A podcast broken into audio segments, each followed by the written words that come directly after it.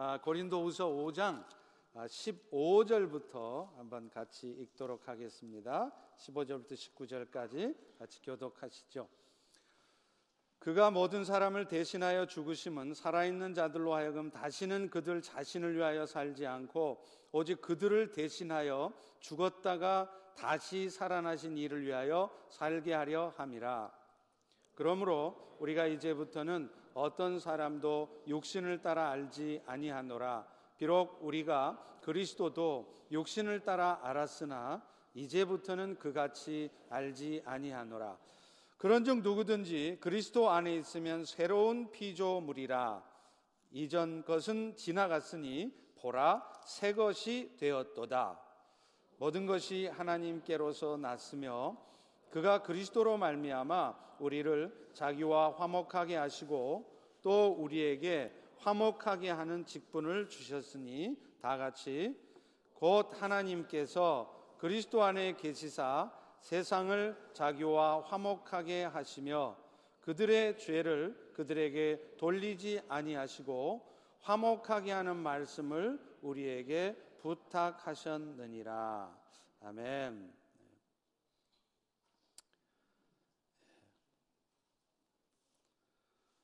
어, 해병대 대장 출신으로서 트럼프 대통령의 비서실장을 했던 존 켈리가 어, 작년 말에 사임을 했습니다. 근데 그때 그는 이런 말을 했다고 합니다. 트럼프와 함께한 거의 모든 시간들은 정말로 힘든 시간들이었다. 아마 여러분들도 상상이 가질 것입니다. 그러나 그 모든 시간을 나는 군인은 결코 도망가지 않는다는 생각으로 견디었다. 이렇게 말을 했습니다. 그는 재임하는 동안 한순간도 자신이 군인이라는 사실을 잊지 않았다고 합니다. 그래서 일이 힘들고 그만두고 싶을 때마다 군인 정신으로 버티었다고 합니다. 그런데 사실 오늘날 우리 그리스도인들의 삶이 군인과 같습니다. 구약 성경에도 신약 성경에도 곳곳에서 우리 그리스도인들을 군인으로 묘사하고 있기 때문입니다. 군인은 어떤 상황에서도 도망가지 않습니다.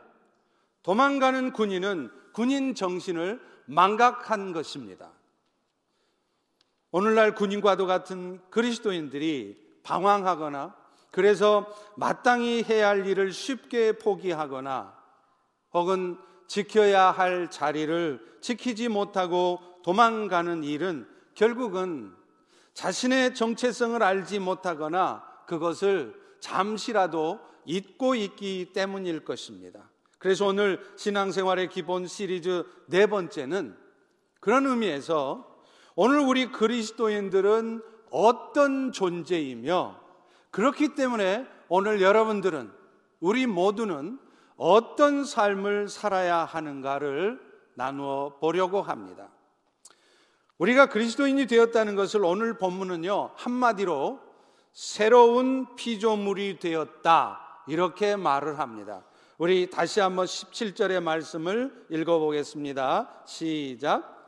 그런 즉, 누구든지 그리스도 안에 있으면 새로운 피조물이라. 이전 것은 지나갔으니 보라, 새 것이 되었도다. 이전 모습은 다 지나갔다라고 하니까 우리는 새로운 피조물 되었다는 말을 어떻게 이해를 하느냐면 우리의 겉모습이 변화된 것을 의미한다고 생각한다는 겁니다. 예를 들자면 예수 믿기 전에는 외모가 아주 볼품이 없더니 아 글쎄 예수를 믿고 나니까 아주 잘생기게 되었다거나 혹은 그렇게도 가난에 찌들며 살아가다가 예수를 믿고 나더니 갑자기 부자가 되었다는 그런 생각을 한다는 것입니다. 그러나 새로운 피조물이 되었다는 말의 진정한 의미는 그게 아닙니다. 우리는 사도 바울을 통해서도 금방 확인할 수 있습니다. 여러분, 아마 사도 바울처럼 영혼이 잘 되어진 사람도 드물 것입니다. 신약 성경에 3분의 1을 기록할 정도이니까 말입니다.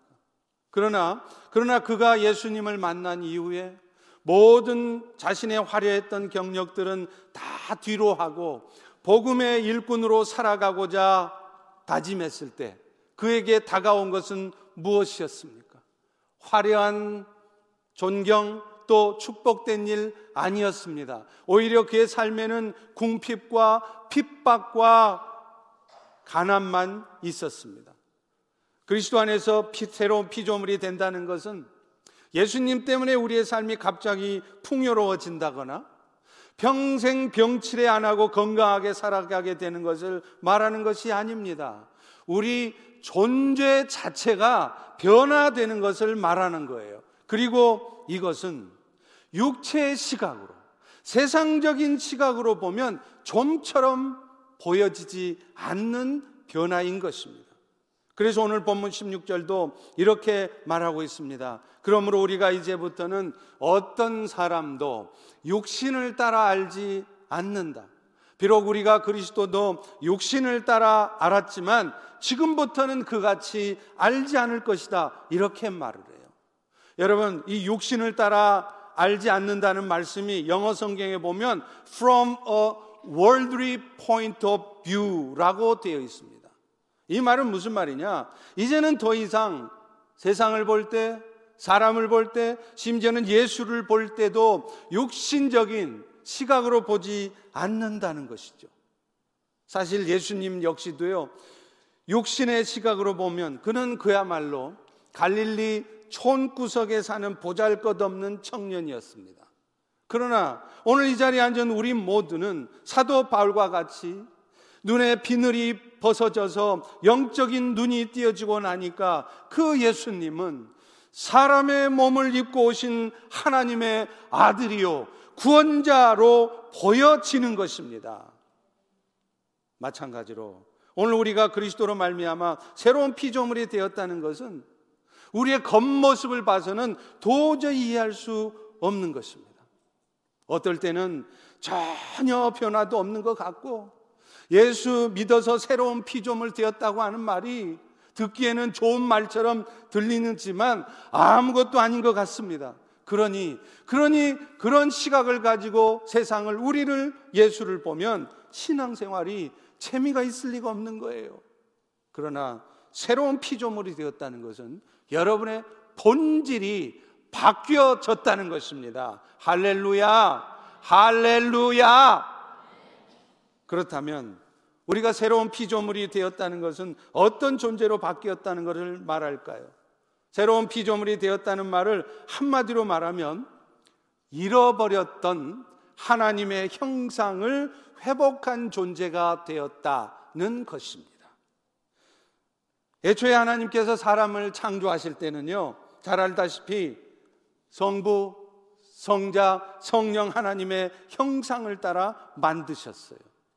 그래서 창세기 1장 27절에도 보면 하나님이 자기 형상, 곧 하나님의 형상대로 사람을 남자와 여자로 창조하셨다. 이렇게 말씀하고 있지 않습니까? 그런데 안타깝게도 하나님의 형상을 따라 지음을 받았던 첫사람 아담은 하나님께 불순종하게 되고 그 결과 아담뿐만 아니라 아담 이후의 모든 이유는 모두가 다 날 때부터 이 하나님의 형상을 잃어버린 상태로 타락한 본성을 가지고 태어나게 되었다는 것입니다. 그런데 오늘 우리 모두가 새로운 피조물로 다시 지음을 받았다는 것은 recreate 다시 창조되었다는 것은 이렇게 죄범함으로 말미암아 잃어버렸던 하나님의 형상을 다시 찾게 되었다는 것을 의미하는 것입니다. 그리스도 안에서 우리가 다시 하나님의 형상을 회복되었다는 말은 여러 가지로 설명이 될 수 있을 것입니다. 가장 먼저는요, 예수님 때문에 우리는 잃어버렸던 영적인 생명을 회복했다는 것을 의미하는 것입니다.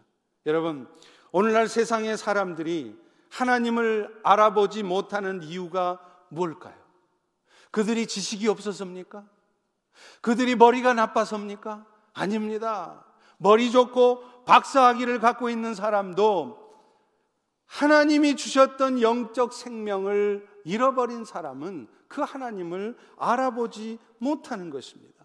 그런데 예수를 믿게 된 우리들은 그 영적인 생명을 회복했습니다. 그것을 우리가 어떻게 할 수 있습니까? 오늘 이 자리에 앉은 분들은 하나님을 아버지라 부르고 우리의 구원자이신 예수를 주라 부를 수 있어요. 그게 왜 그렇습니까? 여러분 안에 잃어버렸던 하나님의 생명이, 영적 생명이 회복되었다는 것을 의미하는 것입니다.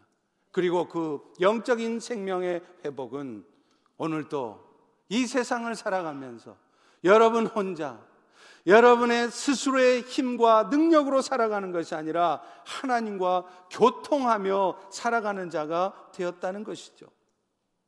지금도 세상에 수많은 사람들은요, 멀쩡하게 숨도 쉬고요, 열심히 일합니다. 아침에 출근하면 오후에 퇴근합니다. 심지어는 운동도 열심히 합니다. 오래 살라고요. 그런데 여러분, 그 사람들은 사실은 살았다 하나 죽은 자들이라는 거예요. 왜냐하면 육신의 생명은 있지만 하나님의 생명이 없어서 하나님을 알아보지도 못하고 이 세상의 주인 되신 하나님과 교통하며 그 은혜로 살아갈 수가 없기 때문입니다. 두 번째로 오늘 여러분들이 새로운 피조물이 되었다는 것은요, 이제는 더 이상 여러분 자신의 한계적인 지와 능력으로 살지 않아도 된다는 것입니다.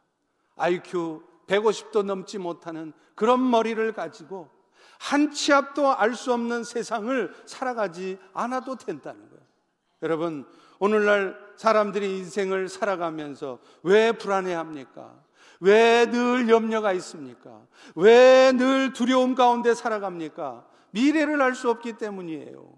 5년 후는 고사하고 단 5초 후에도 내 인생에 무엇이 어떤 일이 벌어질 줄을 알지 못하기 때문에 사람들은 불안해합니다. 그리고 그 미래를 안다 할지라도 그 미래에 다가올 문제를 해결할 능력이 없기 때문인 것입니다. 그런데 그런데 오늘 저와 여러분들이 새로운 피조물이 되었다는 것은 이제는 하나님께서 공급해 주시는 능력과 지혜 가운데 살게 되었다는 것을 의미하는 것이에요. 고린도전서 2장 11절에 보면 이렇게 말합니다. 사람의 일을 사람의 속에 있는 영 외에는 누가 알리요? 아니 여러분, 제가 여러분 속을 어떻게 알겠습니까? 여러분이 아는 것이죠. 마찬가지로 이 세상의 주인 되신 하나님의 뜻을 우리가 어떻게 하냔 말이에요. 박사학위를 가졌다 한들, 머리 좋다 한들, 이 세상을 움직이는 하나님의 뜻을 우리가 어떻게 하냔 말입니다. 그런데 하나님의 영은 그것을 알고 있다는 거예요. 그렇기 때문에 오늘 또 우리가 새로운 피조물이 되어서 하나님의 영의 도우심을 입고 살아가면 우리는 오늘 또 이 세상을 당신의 뜻대로 다스리고 이끌어 가시는 그 하나님의 지혜로, 그 하나님의 능력으로 살아갈 수 있다는 것입니다. 그리고 그렇기 때문에 오늘 또 우리는 이 땅을 살아가면서 지나치게 염려하지 않을 수 있습니다. 불평하지 않을 수 있습니다. 두려워하지 않을 수 있습니다. 아니, 어떤 상황이 여러분 앞에 다가와도 담대하게 살아갈 수 있다는 것입니다. 할렐루야, 할렐루야. 한국의 통일부 장관을 지냈던 김하중 장로님 얘기를 제가 언젠가도 드린 적이 있을 것입니다. 그분은 오직 신앙의 힘으로 많은 일들을 이루어냈던 분이에요.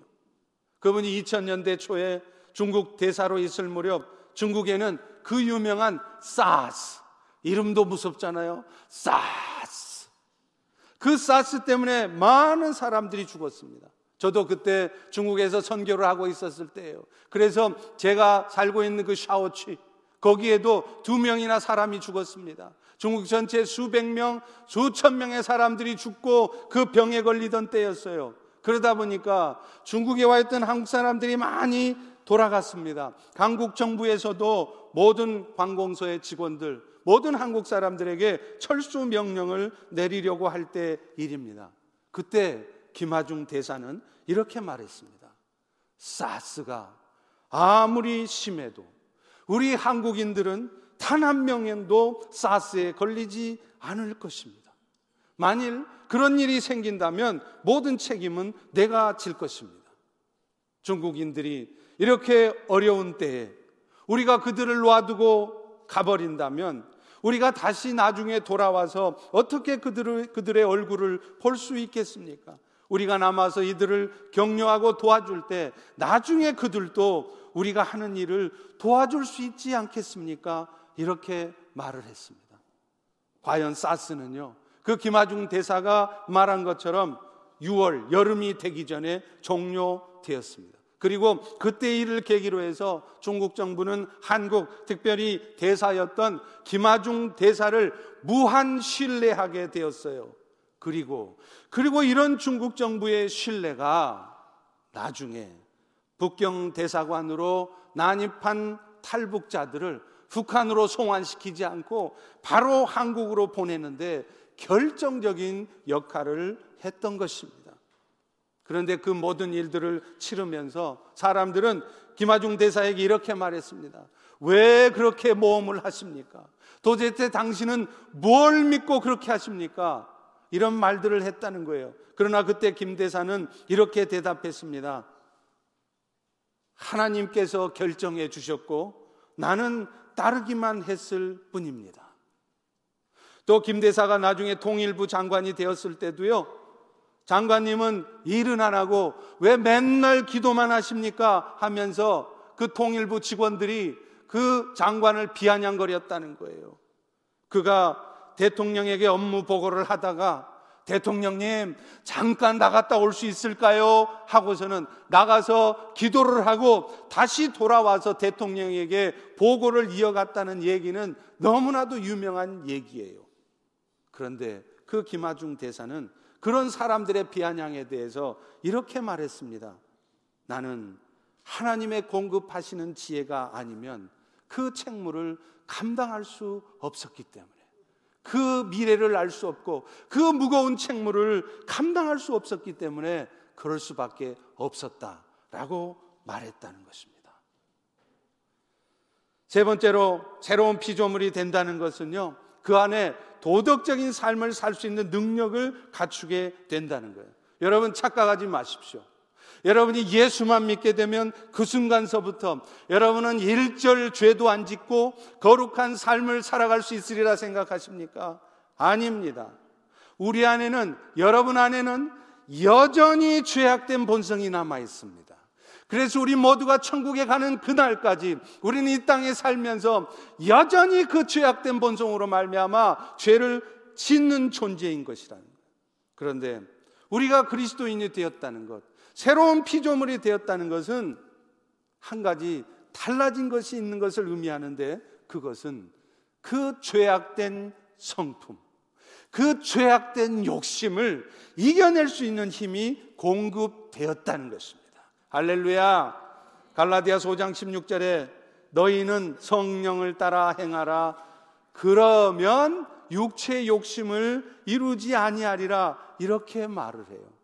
우리는요, 성령님 하면 자꾸 신비한 체험 같은 것을 하게 하는 능력 덩어리로 인식하는 경향이 있습니다. 그러나 여러분, 성령님은 능력 덩어리가 아니세요. 그분 자신이 하나님이십니다. 하나님의 영으로 그리스도의 영으로 우리 가운데 오셨습니다. 그런데 무엇하러 오셨느냐? 여러분들에게 신비한 체험하게 해주려고 오신 것이 아니라 하나님의 영이시여 그리스도의 영이신 그분의 도우심을 입을 때 오늘 또 여러분들이 하나님의 뜻이 무엇인지를 분별할 수 있게 하고 하나님의 뜻대로 살아갈 수 없는 여러분들이 하나님의 뜻을 조차 순종하며 살아갈 수 있도록 도와주시기 위해서 이 땅에 오셨다는 것입니다. 그러므로 새로운 피조물 된 우리들은 더 이상 우리의 육신의 연약함을 핑계할 수 없어요. 아이고, 목사님, 사람이 다 그렇지요. 제가 그럴 상황이 안 돼요. 핑계 댈 수 없습니다. 왜냐하면 새로운 피조물 된 여러분들은 그거 이겨내라고 그 욕심 버릴 수 있게 하라고 하나님의 뜻대로 살아가라고 성령님을 보내 주셨기 때문입니다. 인간의 죄악된 본성은 끈질겨요. 그런데 그런 사람도 성령의 은혜가 제대로 임하면 얼마든지 이겨낼 수 있습니다. 술도 마찬가지고요. 마약도 도박도 마찬가지입니다. 심지어는 동성애도 마찬가지입니다. 요즘 동성애가 마치 선천적으로 타고난 것이어서 동성애는 도저히 사람의 의지로 이겨낼 수 없는 것으로 말하니까 그렇게 말하고 있으니까 안 되는 것입니다. 실제로요. 그 동성애라는 것이 성경에서 금하고 있는 죄라는 것을 알고 또 그것을 인정해서 성령의 도우심을 간절히 구하는 가운데 동성애를 극복한 사람들 수도 없이 많습니다. 요나 목사님이라고 하는 분도 그 자신이 동성애를 추구했던 사람이지만 그것을 죄로 알고 성령의 간절한 간구를 구할 때 그 동성애를 극복했어요. 성령의 도우심을 통해 죄악들을 이겨내려고 하는 의지가 분명하다면 여러분들은 동성애뿐만 아니라 그 어떤 죄도 이겨낼 수 있다는 사실을 다시 한번 믿으시기 바랍니다. 네 번째로 여러분이 새로운 피조물이 되었다는 것은 하나님의 주권을 가지고 살아가게 되었고 그렇기 때문에 어떤 사탄의 역사가 여러분 인생에 벌어져도 그것을 이겨낼 수 있다는 것입니다. 어떤 사탄의 역사가 있어도 결국은 그것이 우리를 향한 하나님의 선한 뜻이 이루어지는데 사용되도록 되어졌다는 것입니다. 로마서 8장 28절 31절에 보면 하나님의 뜻대로 부르심을 입은 자들 누굽니까? 접니까? 선교사들입니까? 바로 여러분들입니다. 뭐라고 말합니까? 모든 것이 좋은 일이든 나쁜 일이든 뭔가 잘못된 것 같은 상황이든 잘 되는 상황이든 결국에는 그 모든 것이 합력해서 선을 이룰 것이라는 거예요. 만일 하나님이 우리를 위하시면 누가 우리를 대적하리요? 여러분, 오늘도 이 온 우주를 한 치의 오차도 없이 당신의 뜻대로 정확하게 운행해 가시는 그 하나님이 여러분을 오늘 또 돕고 계신다는데 무엇을 두려워하고 계십니까? 사탄의 역사로 말미암아 어떤 상황이 발생했을지라도 결국은 그 모든 일들이 여러분들을 향한 하나님의 선한 뜻이 이루어지도록 사용하시는 분이 오늘도 여러분의 삶을 지키시고 여러분의 삶을 이끄시는데 무엇 때문에 여러분들은 그렇게도 지나치게 염려하며 지나치게 불평하며 지나치게 두려워하며 살아가고 있냐는 것입니다. 하나님께서 우리에게 이런 은혜를 주셨다는 걸 생각한다면 우리는 어떤 사탄의 역사 앞에서도 궁극적으로는 걱정할 것이 없는 것입니다. 이것이 새로운 피조물이 된 그리스도인의 삶입니다. 오늘 여러분은 그렇게 살아가고 계십니까? 마지막으로 하나님께서는 새 좋은 피조물 된 우리에게 만물을 상속할 수 있는 특권을 주셨다는 거예요. 이게 무슨 말이냐? 하나님은 당신의 뜻을 이루기 위해서 필요하다면 어떤 것이라도 모든 것을 우리에게 주실 수 있는 분이라는 겁니다. 하나님의 뜻을 이루어야 하는데 여러분에게 건강이 필요합니까? 그러면 죽을 병에 걸려서 말기암에 걸렸어도 다시 살리시는 하나님이십니다. 그에 대한 간증은 우리가 수도 없이 들었습니다. 건강뿐 아니라 재물도 심지어는 탤런트도 여러분들에게 그 탤런트가 은사가 개발되게 하신다는 거예요. 왜요? 하나님의 뜻을 이루기 위해서 필요하기 때문입니다. 에베소서 1장 23절에 보면 교회는 그의 몸이니 만물 안에서 만물을 충만하게 하시는 이의 충만이니라 이렇게 말씀을 해요. 여러분 밤하늘의 별을 한번 보십시오. 끝없이 펼쳐지는 우주 쇼를 보면서 여러분은 어떤 생각을 하십니까? 잊혀졌던 지난날의 연인을 생각하십니까? 아니면 한국에 두고 온 가족들을 생각하십니까? 여러분 우주를 봐보세요. 얼마나 광활합니까? 그런데 그 광활한 우주가 단 한 치의 오차도 없이 정확하게 질서 있게 돌아간다는 것입니다. 이것이 우리 전능하신 하나님의 능력인 것입니다. 그런데 이 온 우주 안에 충만해져 있는 그 충만함이 어디에 부어져 있느냐면 주님의 몸된 교회, 여러분에게 부어졌다는 것입니다. 다시 말하면 오늘날 주님의 몸된 성도들이 이 하나님의 충만하심을 갖고 사는 존재가 되었다는 것이죠. 그러니 이 사실을 분명히 알고 붙들고 살아간다면 겁날 것이 없습니다. 꿀릴 것이 없습니다. 그런데도 오늘날 우리 그리스도인들은 왜 그렇게 위축되어서들 사는지요? 우리는 복음으로 살아야 한다는 말을 참 많이 합니다. 복음을 알아야 한다고 말하고 복음을 말해야 한다고 말합니다. 그런데 우리가 아는 복음은 도대체 무엇이란 말입니까?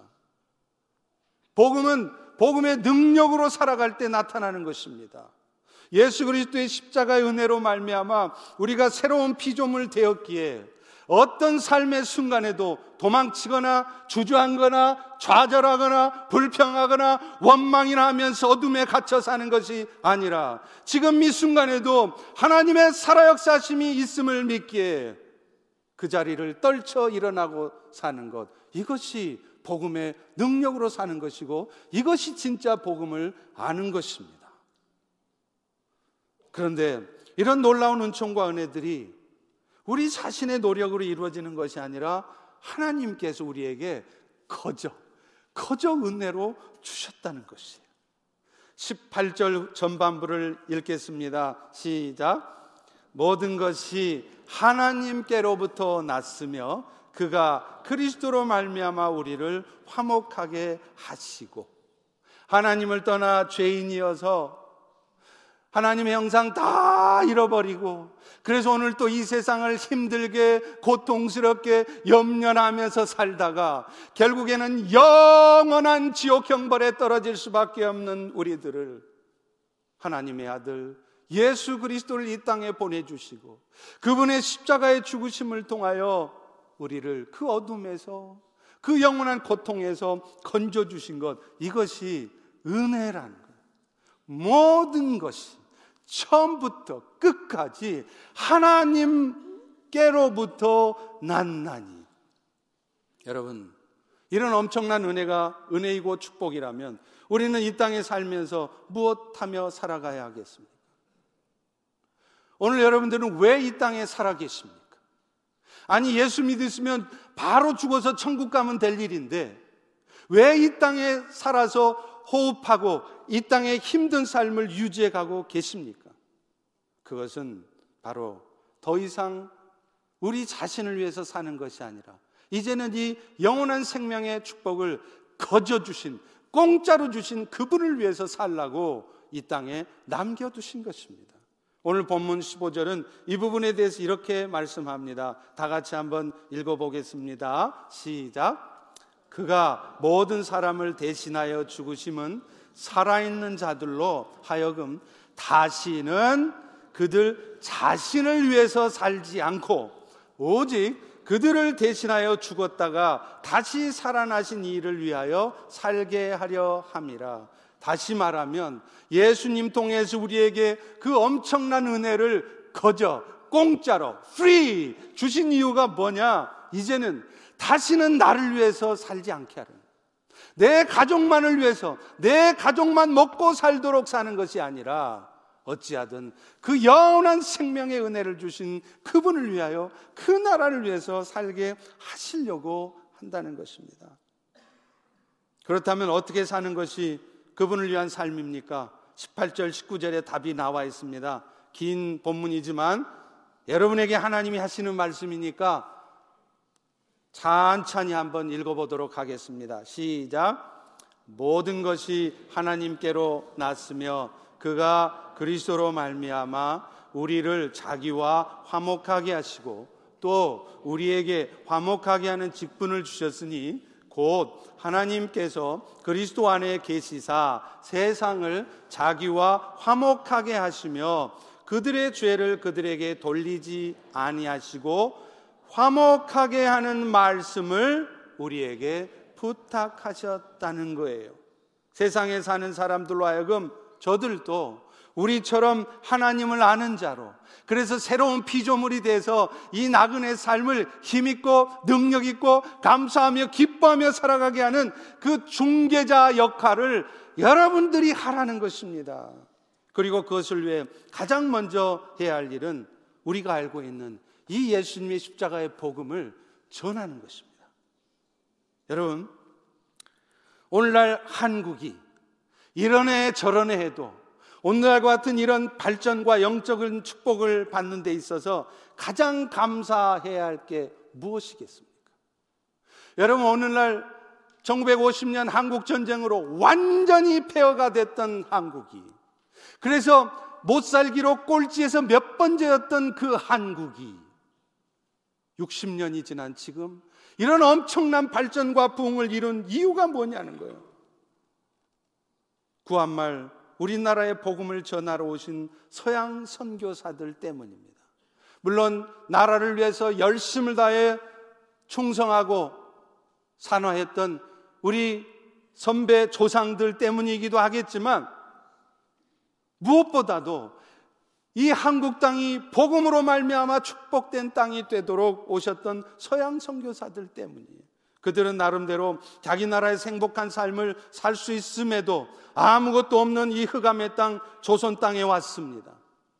실제 한국 선교 역사를 보면요. 한국의 초창기에 왔던 선교사들이 그냥 세상 말로 찌질한 사람들 아닙니다. 의사들이 왔고요. 변호사도 왔고요. 젊은 시절부터 왔습니다. 아주 똑똑하고 미국에 살았으면 행복하게 살 수 있는 사람들이 젊은 시절부터 자신들의 삶을 헌신해서 한국에 왔습니다. 그들이 와서 존경을 받았습니까? 편하게 살았습니까? 아닙니다. 그들은 복음을 전하는 이 일 때문에 돌에 맞았습니다. 갖은 핍박과 고통을 견디어가면서 복음을 전했습니다. 그들이 처음 복음을 전할 때 양반이고 쌍놈이고 할 것 없이 서양 귀신이라고 놀려대고 돌을 던져댔습니다. 그러나 그런 고통에도 불구하고 그리스도의 좋은 소식을 전해준 그 선교사들이 있기에 오늘날 한국이 이렇게 축복을 받았고 미국에 사는 이민자이신 여러분들도 이렇게 다른 이민자들과는 다르게 그래도 떵떵거리며 살 수 있게 된 것입니다. 그렇다면 이제 우리가 그 일을 해야 될 때입니다. 특별히 미국에 사는 우리들은 더더욱 그 사명이 있습니다. 왜 그렇습니까? 우리에게는 미국이라는 힘 있는 국가가 뒤에 배경이 되어 있습니다. 더구나 이제는 온 세계가 영어로 언어가 통일되어 가고 있는데 우리 미주 한인 교회들은 그 영어를 할 수 있는 사람들이 모여 있기 때문입니다. 아주 잘하지는 못하지만요. 여러분, 여기에 우리 한인교회 사명들이 있어요. 가야 합니다. 제가 왜 미국에 왔을까요? 저 한국에서 목회 편안하게 행복하게 할 수 있었습니다. 그러나 왜 하나님이 저를 이 땅에 보내셨겠습니까? 이 땅의 미주 한인 교회들이 이 마지막 때에 다시 한번 깨어 일어나서 하나님의 복음의 사역자들로 일어설 수 있도록 그 일 감당하라고 보내신 것입니다. 그런 의미에서 저는 지난해 인도네시아 두아노 종족 사람들을 방문했습니다. 우리는 가야 되지만 가장 먼저 아직 전혀 예수를 알지 못하는 동네부터 우선적으로 가야 하기 때문입니다. 2만 명이 넘는 사람들이 사는 섬마을에 교회 하나 없고 예수 믿는 사람 하나도 없는 그곳에 그리스도의 십자가의 은혜를 전하려고 갔습니다. 그래서 작년에는 그 전초 작업으로 그 마을 족장과도 좋은 관계를 만들어 놓았습니다. 이번 여름에는 그 첫 시도로 그들이 벌이는 조개잡이 축제에도 참여해주고 그들을 위해서 영어 캠프도 열어줄 것입니다. 그리고 그들 가운데 공부는 하고 싶지만 돈이 없어서 대학에 진학을 못하는 아이들에게 장학금도 줄 것입니다. 그리고 그렇게 좋은 관계를 가진 후에 그곳에 영어 유치원도 세우고요. 방과 후 학교도 운영해서 그들에게 그리스도의 사랑을 전하려고 합니다. 제가 거기 갔을 때도요. 옛날에 우리 60년대, 70년대처럼 아이들이 얼마나 많은지 몰라요. 그런데 학교는 작으니까 오전반, 오후반 나눠서 가는 곳마다 아이들이 바글바글 합니다. 그 아이들에게 산수를 가르쳐 주고, 국어를 가르쳐 주고, 아니, 인도네시아 말을 가르쳐 주고, 영어를 가르쳐 주고, 그 일을 하다가 이제 하나님이 허락하시는 때, 그때가 2년이 될지 5년이 될지 10년이 될지 알 수 없지만 하나님의 때 우리는 그 땅에 교회가 서는 것을 볼 것입니다. 할렐루야, 할렐루야. 그리고 저는 또 이번 3월에 교회 하나 없고 예수 믿는 사람 하나 없는 인도 땅에 가보려고 합니다. 현재도 그곳에서 잘 사역하고 계시는 우리 조성교사님 통해서 우리가 정말 들어가서 복음을 전해야 될 미전도 종족이 어떤 종족인지 탐방하려고 합니다. 그리고 그곳에서 그리스도의 사랑을 함께 전해줄 현진 사역자도 찾아보려고 합니다. 이 일 역시 서두르지 않고 하나씩 하나씩 그러나 꾸준하게 이루어 가려고 합니다.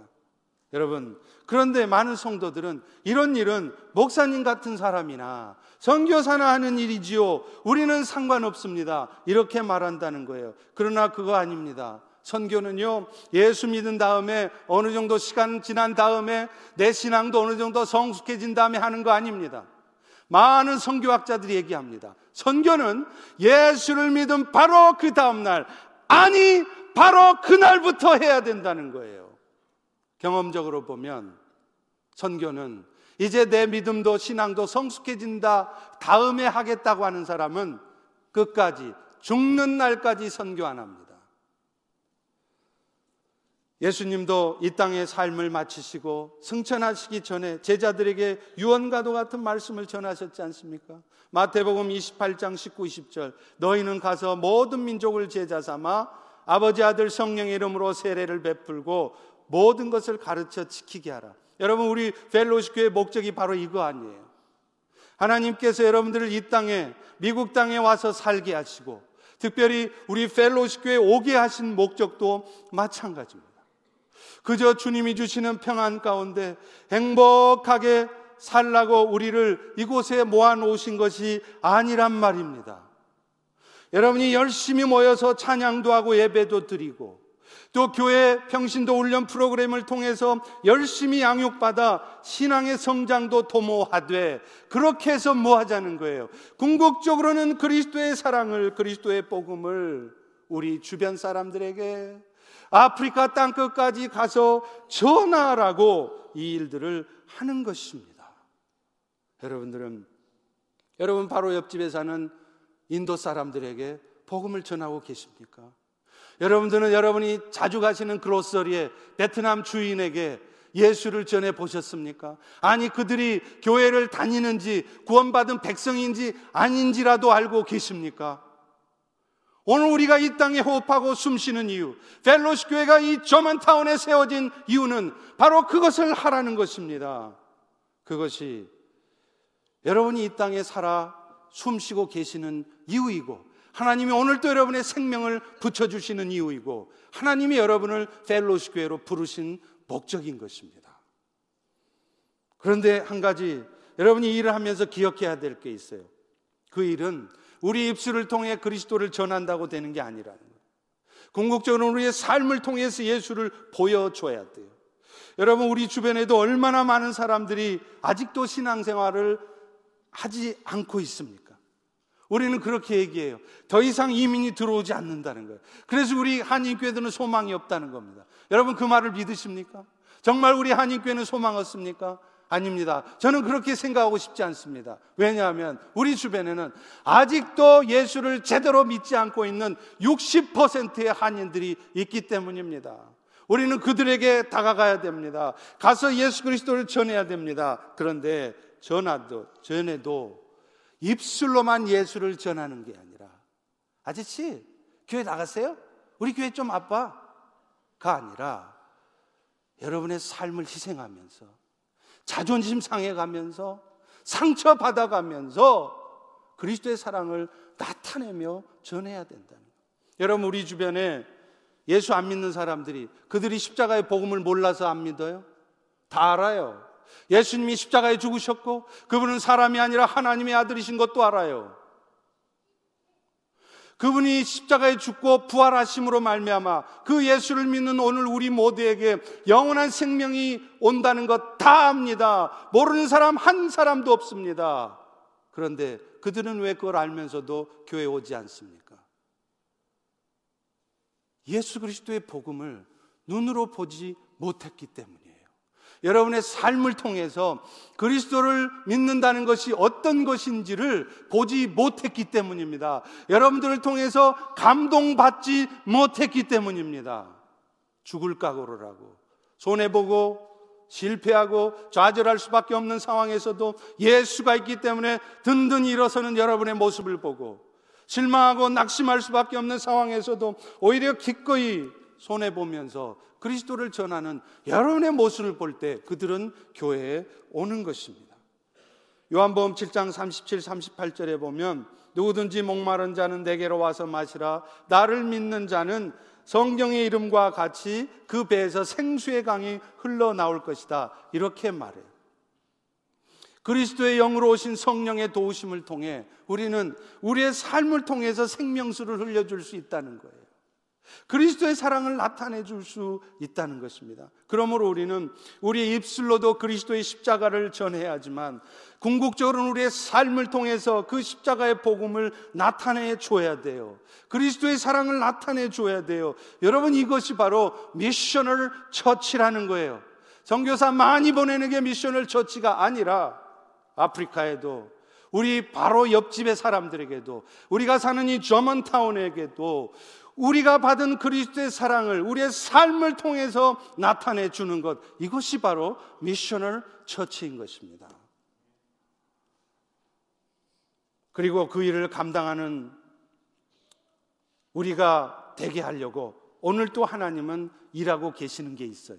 그게 뭐냐면 오늘 또 여러분의 삶에 여러분의 인생 가운데 고통스러운 일이 있게 하시는 것입니다. 감당할 수도 없고 속상하고 어떻게 해야 될지도 모르는 일이 왜 여러분 인생에 생기는 줄 아십니까? 하나님께서는 그런 일들을 통해서 하나님께서 얼마나 자비로우신 분이신지 그럼에도 불구하고 여러분을 여전히 변함없는 사랑으로 붙들고 계시는 분이라는 것을 여러분들에게 경험하게 하시려는 거예요. 그래서 그 경험을 맛본 사람들이 이제는 나를 위해서 사는 것이 아니라 나를 위해 죽었다가 다시 사신 자 예수 그리스도의 복음을 위해서 살게 하려고 하나님의 동역자로 살게 하시려고 오늘도 여러분이 하는 비즈니스가 안 되고 오늘도 여러분이 심각한 병에도 걸리고 오늘도 여러분의 자식들에게 문제가 터지는 것입니다. 시편의 말씀을 읽다 보면 계속해서 나오는 말씀이 있어요. 여호와를 찬양하라는 거예요. 여호와를 송축하라. 그런데 이 말씀 뒤에 꼭 따라오는 말씀이 있습니다. 눈여겨 보셨습니까? 이는 여호와께서 그 인자하심과 자비하심이 대대로 영원하시기 때문이라. 왜 우리가 하나님을 찬양할 수밖에 없습니까? 그분은 우리가 어떤 연약함 가운데 있을지라도 여러분의 현재 모습이 어떤 부족함 가운데 있을지라도 그런 여러분을 탓하지 않으십니다. 그런 여러분을 책망만 하지 않으십니다. 오히려 긍휼히 여기십니다. 그리고 여러분을 돕기 원하십니다. 자비를 베푸시는 분이라는 거예요. 우리는 에스더서에 보면 그걸 확인할 수 있습니다. 페르시아의 하만이 유다인이었던 모르드게가 자기한테 인사 안 한다고 기분 나빠 갖고 그를 죽이려고 그래요. 그런데 가만 보니까 모르드게만 인사 안 하는 게 아니라 모르드게하고 같은 문제 민족인 유다 사람들이 다 인사를 하네요. 그래서 그는 수상이라는 지위를 이용해서 아소에로 왕으로 하여금 조서를 내리도록 해서 페르시아에 있는 모든 유다인들을 다 죽게 만들려고 했습니다. 여러분 이 사실을 유다 사람들이 알았을 때 얼마나 두려웠을까요? 이런 상황에서 그들은 어쩌면 하나님을 원망했을지 모르겠어요. 아니, 하나님. 나라가 망하게 하시는 것도 모자라서 이제는 이 페르시아에 와서 이방 민족으로 힘들게 힘들게 살아가는 우리를 안 지켜 주시는 이유가 뭡니까? 그런데 여러분, 결국 그들은 어떻게 됐습니까? 유다 사람 죽이려던 하만이 오히려 자신이 만들어 놓은 장대에 매달려 죽임당합니다. 그리고 그 하만을 대신해서 대궐 문지기에 불과했던 모르드게가 수상이 됩니다. 이 소식을 듣고 모든 유다 사람들뿐만 아니라 심지어는 페르시아 사람들도 이를 기뻐했대요. 그런데 에스더 8장 17절에 보면 재미있는 말씀이 나와요. 유다인들이 즐기고 기뻐하여 잔치를 베풀고 그날을 명절로 삼으니 여기까지는 이해가 되잖아요? make sense. 왜? 죽다 살았으니까.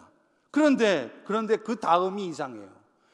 본토 백성 페르시아 사람들이 유다인을 두려워하며 유다인 되려는 자가 많았더라. 그 일로 인해서 많은 사람들이 유다 사람들이 되려고 했다는 겁니다. 이방 사람들 역시 하나님 나라 백성이 되려면 할례를 받으면 됐어요.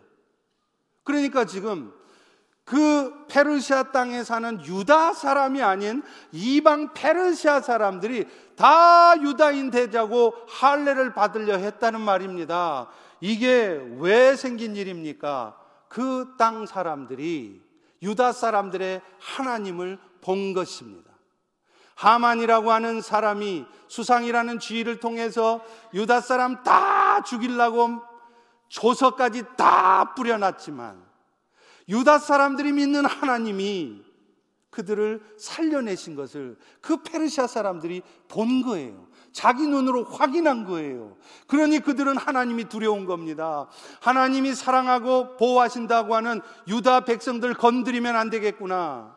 오늘날 세상의 사람들이 왜 그리스도인들을 우습게 합니까? 왜 세상의 사람들이 펠로시 교회를 우습게 합니까? 우리들의 삶에 하나님의 살아 역사심이 증거되지 않는 거예요. 우리 교회 가운데 하나님이 살아계시다는 것을 증거하지 못하고 있는 겁니다. 왜 그렇습니까?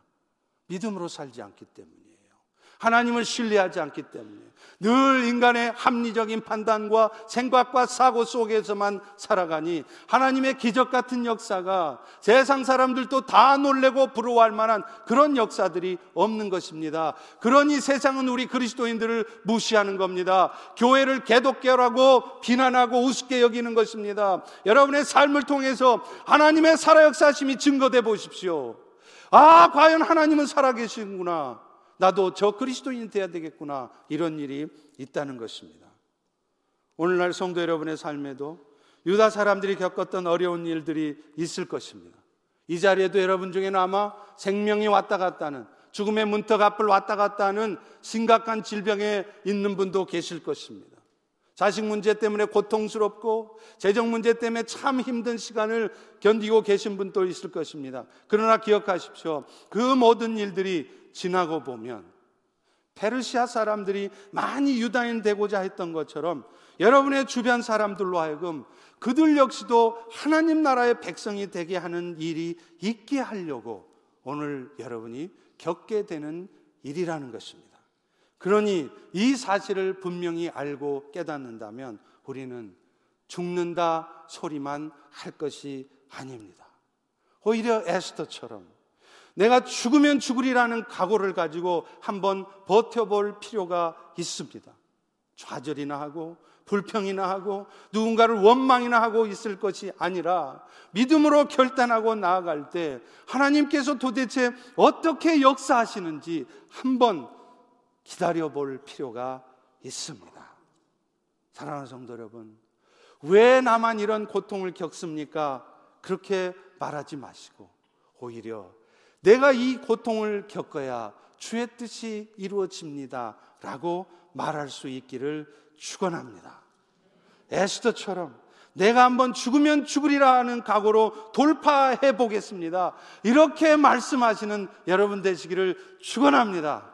그럴 때 여러분의 삶에도 우리 펠로시 교회도 세상의 사람들이 무시할 수 없는 놀라운 하나님의 역사들이 계속해서 나타날 줄로 믿습니다. 우리 다 같이 따라서 해보겠습니다. 내가 이 고통을 겪어야 주의 뜻이 이루어진다. 기도하겠습니다. 하나님, 오늘도 우리에게 생명의 복음을 다시 한번 듣게 해 주시고, 우리가 예수 믿는다라고 하는 것이 예수님이 이 땅에 오신 것이 궁극적으로는 무엇을 의미하는 것인지를 다시 한번 깨닫게 하시니 감사합니다.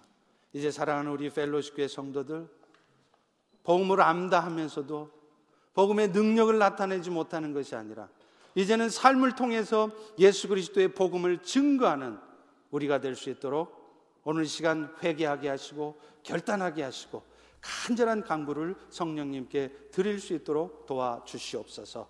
예수님 이름으로 기도합니다. 아멘. 우리 다 일어나셔서 온 세상 위하여 같이